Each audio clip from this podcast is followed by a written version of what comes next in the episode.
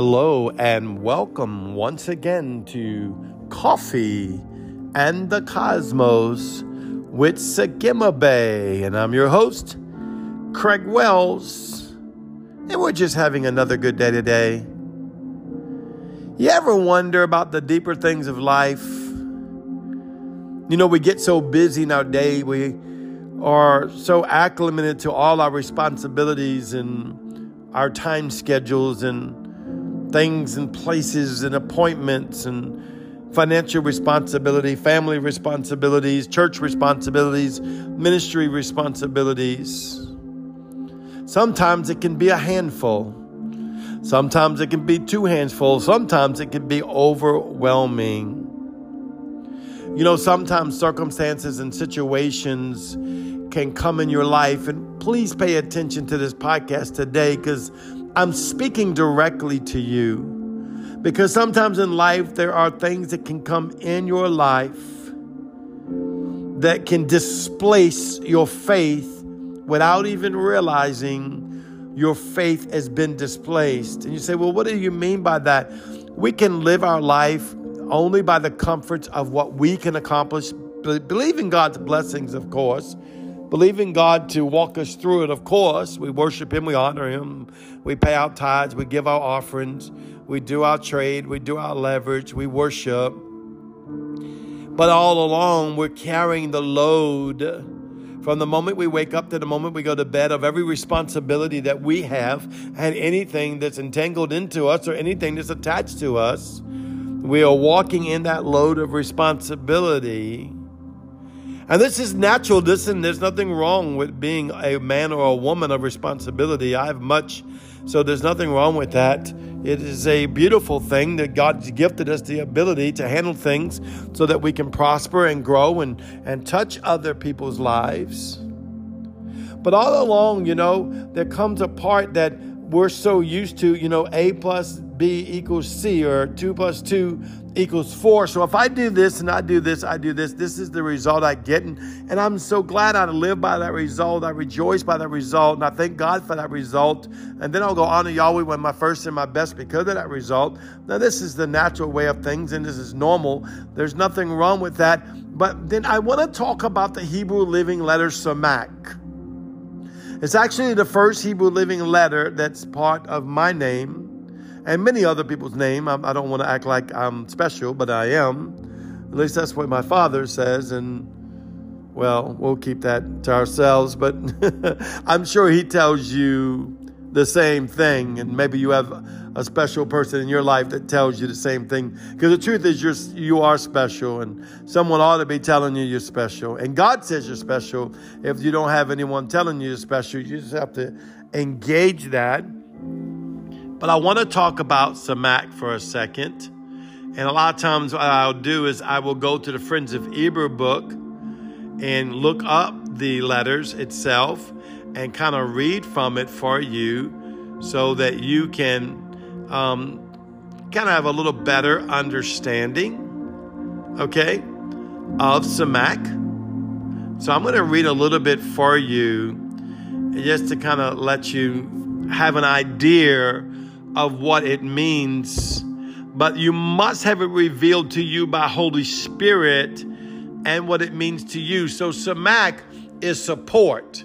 It's Yahweh's protection encircling Mount Zion. I, I want to look at this a little deeper. This is from Elizabeth Corley. She says, the early ancient Semitic Hebrew of Samak is a shield as a thorn bush the Hebrew word samak means to lean or to lay, to rest, to support, to put, to uphold, to lean upon. Samak represents Yahweh's support. Yahweh's protection circles Mount Zion. The modern Samak is written as a circle shape with a square left corner. Samak represents Yahweh's protection encircling his sons in Mount Zion. Come on now, I want you to get this in your spirit because we just talked about God. I'm going to read just a little further for you, okay? Eber, this is from Apostle Aaron. Eber desires for Samak to reveal its hidden position and place While Samak represents a shield and a protector of Yahweh through the power of Yeshua and his name, Samak desires also to show its purpose for this great age. It's shaped like a shield, but if we can see it from the other dimensions, we will see a spiraling path of light. The path of light leads our way into Koshek, which is upon, I'm adding this, but it's the truth, which is upon God, the spiraling staircase to heaven. Listen to my podcast yesterday on God the place of the deep darkness of Yahweh. Samak in this age represents the path of the treasures of the day that will forever deliver and protect us from the slaveries of men's flesh. And then he declares and decrees, Hallelujah, because it is the truth. And he's not talking about the um, slavery of men's flesh, like, oh, your sins or your iniquities. That was already covered by Yeshua. It's more so the mindsets that we get enslaved to, kind of like I was telling you in the beginning of the podcast, how we get into a cycle, right? We go to work, we go to bed, we do our job, we get our paycheck, we pay our bills, we take care of this, we take care of that, and we live in the comfort of that, and we're not, I mean, we're believing God, don't get me wrong. I know you're believing God, but we're not pushing on those areas because they're comfortable. Human nature doesn't push in areas that are comfortable. They usually only push when they're in despair or they just have to have a change no matter what. Or for some reason they find passion about something in life. Those things is what makes people move and do and become. Now, Samak is the protection of God upon your life. I want to talk about that a little bit because it encircles you. Come on, I want you to see this by the Spirit. Samak encircles you, and it's not a circle like just going around. It's a circle that goes around and spins around on top, spins around on the side. It's it's covering 360 around you. It's the glory protection of Yahweh. It's the glory consonance of Yahweh, his very essence. When I engage Samak, I engage the essence of the presence of the glory of Yahweh that abides. Samak is the glory of God that abides effortlessly. Come on with me. It's not the one that I pray for and ask about, oh, yes, maybe in the beginning I need to uh, introduce myself to the Hebrew Living Letters and ask permission by Holy Spirit to engage with them and then give them permission to engage with me, these heavenly beings. This is more than a written letter on a word on a page. This is a living being full of the Spirit of God with open gateways and fiery gateways into the mysteries and the secrets of the realms of God that opens up around you the sparring staircase staircase of God that goes into your speaking place of Pey, that you may go and see through Ayin and begin to stand in the heavens as a Vav, that which is Son of Man of heaven and earth connection, and then go into the courts as a Zayin, which is the crowned priest. You see how the word is so intertwined.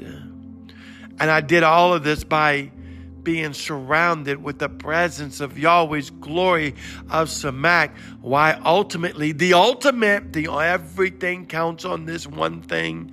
I'm seated in salvation, redemption, holiness, righteousness, peace, joy by Jesus, Yeshua, the Christ, blood, covenant. It's mine. I sit into it. Out of that I move, I live, I have my being. I declare, I decree, I go into the secret places of Yahweh, knowing that I am surrounded by the very Spirit of God, that I live and rest in that, the glory of the Lamb, that I may rest in the glory of the great I am. There's such a wind of the Holy Spirit right now Samak wants to introduce himself to you. I decree Samak surrounds you in light, life, and love and blood covenant and judges you to holiness, righteousness, peace, joy, goodness, truth from the courts of heaven, from the very throne of God through Christ Yeshua. Engage Samak in your life. I encourage you, if you don't have the book, Friends of Eber, I'd encourage you to look it up on I. Let's say I think you can get it from Apple. Uh, I'm sorry, not Apple. Uh, Amazon. You can get it from Amazon. Also, don't forget, just in four weeks, September 10th and 11th, Chris Carter, my good friend, plus Gustav LaRue, Kevin Couch, his wife, Clarissa Couch, Margie on the music, it's going to be incredible, including myself right here, Slidell, Louisiana. Our first meeting will be in a church building about 20 miles away from my church in Picayune, Mississippi.